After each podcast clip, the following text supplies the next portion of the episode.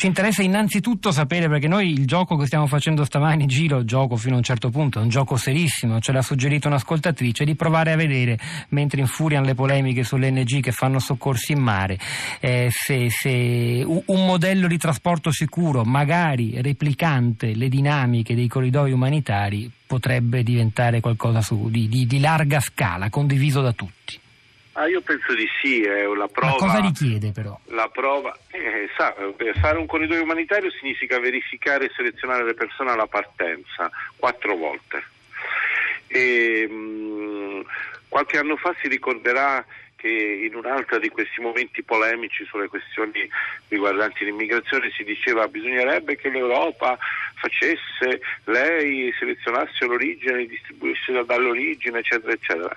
Quello che l'Europa non è riuscita a fare, la Commissione non è riuscita a fare, lo sta facendo la società civile italiana. Però i numeri sono piccoli, questa è l'obiezione. Eh, certo, i numeri sono piccoli, eh, non è un'obiezione, che obiezione è? No, l'obiezione rispetto... piccoli eh. perché è un progetto pilota, dimostra il governo italiano ha dimostrato che accettando questo, eh, questi corridoi umanitari che è possibile fare, che è possibile moltiplicarli e rendere tutto eh, diciamo molto più stabile anche perché le, le istituzioni accolgono ma non possono integrare la società che integra e se noi mettiamo all'interno del processo la società civile, le ONUS eccetera, non ci accorgiamo nemmeno che arrivano queste persone che già sanno dove andranno eccetera. Aggiungo, sì, eh, si, eh, i corridoi umanitari adesso eh, li ha replicati, Sant'Egidio è riuscito a farli replicare anche dalla Francia.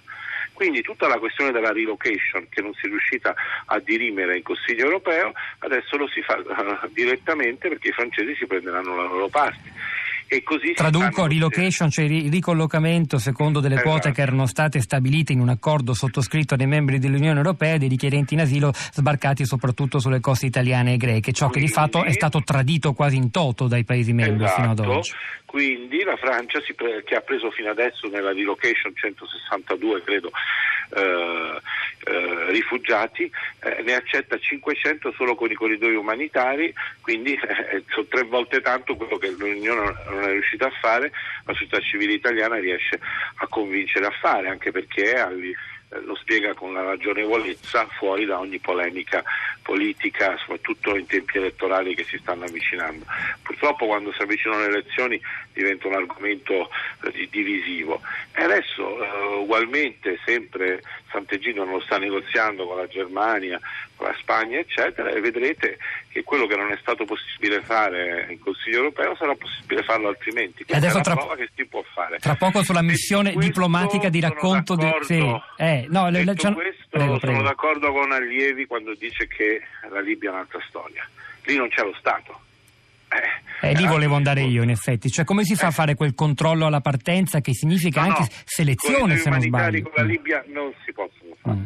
Per adesso bisogna farli dagli altri paesi, fatti fanno da altri paesi e bisogna intervenire perché non c'è solo il corridoio umanitario ma c'è anche l'investimento per poter aiutare lo sviluppo di questi paesi e l'aiuto a questi paesi a trattenere tra virgolette i, eh, i possibili migranti e qui parliamo anche di migranti economici eh, nei paesi di origine, quindi in Africa occidentale, tutto il lavoro che il governo sta facendo e ci sono varie cose che si stanno facendo contemporaneamente.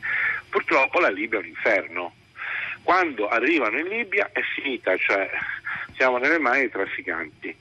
E quindi, ehm, Ci fa qualche esempio di accordi? Che dicevo sì. Allievi, e mi scuso per la lunghezza, eh, purtroppo c'è mh, un fattore d'attrazione, eh, è il lavoro schiavo e c'è ancora questo fattore d'attrazione perché se lei va nelle campagne pugliesi e vede come que- questi caporali hanno bisogno di braccia da schiavo eh, sono ben contenti di vedersi arrivare così in maniera disordinata sulle nostre coste, purtroppo e questo aprirebbe un'altra finestra che abbiamo sondato altre volte ed è davvero importante. Le chiedo una cosa, ha fatto cenno e poi dopo passo a Zucconi perché c'è qualcosa di interessante da raccontarci, credo, rispetto anche a questa promozione in giro per l'Europa del modello corridoi umanitari.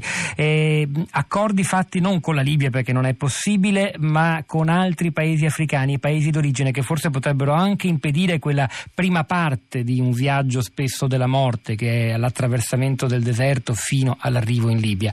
Eh, Qua, lei ha detto ci sono dei passi avanti, qualcosa di più ci può dire? Come si fa a fare un accordo? Per esempio, prendiamo il caso della Nigeria, un paese popolosissimo dove c'è il problema eh, del fondamentalismo islamico di Boko Haram, ma c'è anche molta miseria. Peraltro ieri io ho letto in trasmissione dei dati dell'Organizzazione Internazionale della Migrazione che analizzando i migranti oggi presenti in Libia testimonierebbe che la grande maggioranza di costoro, il 90% circa, in realtà sta lì e fugge per ragioni economiche, non direttamente la violenza. Non so se questo lei può, lo può confermare. Nigeria è l'unico paese con cui si possono fare rimpatri e li stiamo facendo, li abbiamo sempre fatti. Non è tanto la Nigeria il nostro problema, il nostro problema sono i paesi dell'Africa occidentale da cui arrivano adesso tanti, la Guinea, la Costa d'Avorio e altri paesi e poi eh, a diciamo, flussi che vengono un po' dappertutto, adesso è aumentato anche quello dal Bangladesh che addirittura usa la Libia come base per, per arrivare in Italia. Detto questo, io non dico che non si possono fare accordi con la Libia, non si possono fare corridoi umanitari per adesso con la Libia. Accordi stiamo cercando di farli con la Libia, il ministro Miniti ci sta lavorando moltissimo per cercare di trovare eh, una, una quadra a questa situazione in attesa che l'accordo politico porti la Libia ad essere uno Stato normale faccio riferimento a quello che il ministro Miniti ha fatto con le tribù del sud o il tentativo anche eh, che il presidente Gentiloni sta facendo con Tobruk e Tripoli eccetera. È però una lunga storia perché lì c'è una guerra e soprattutto non c'è uno Stato, quindi voi capirete che è molto difficile.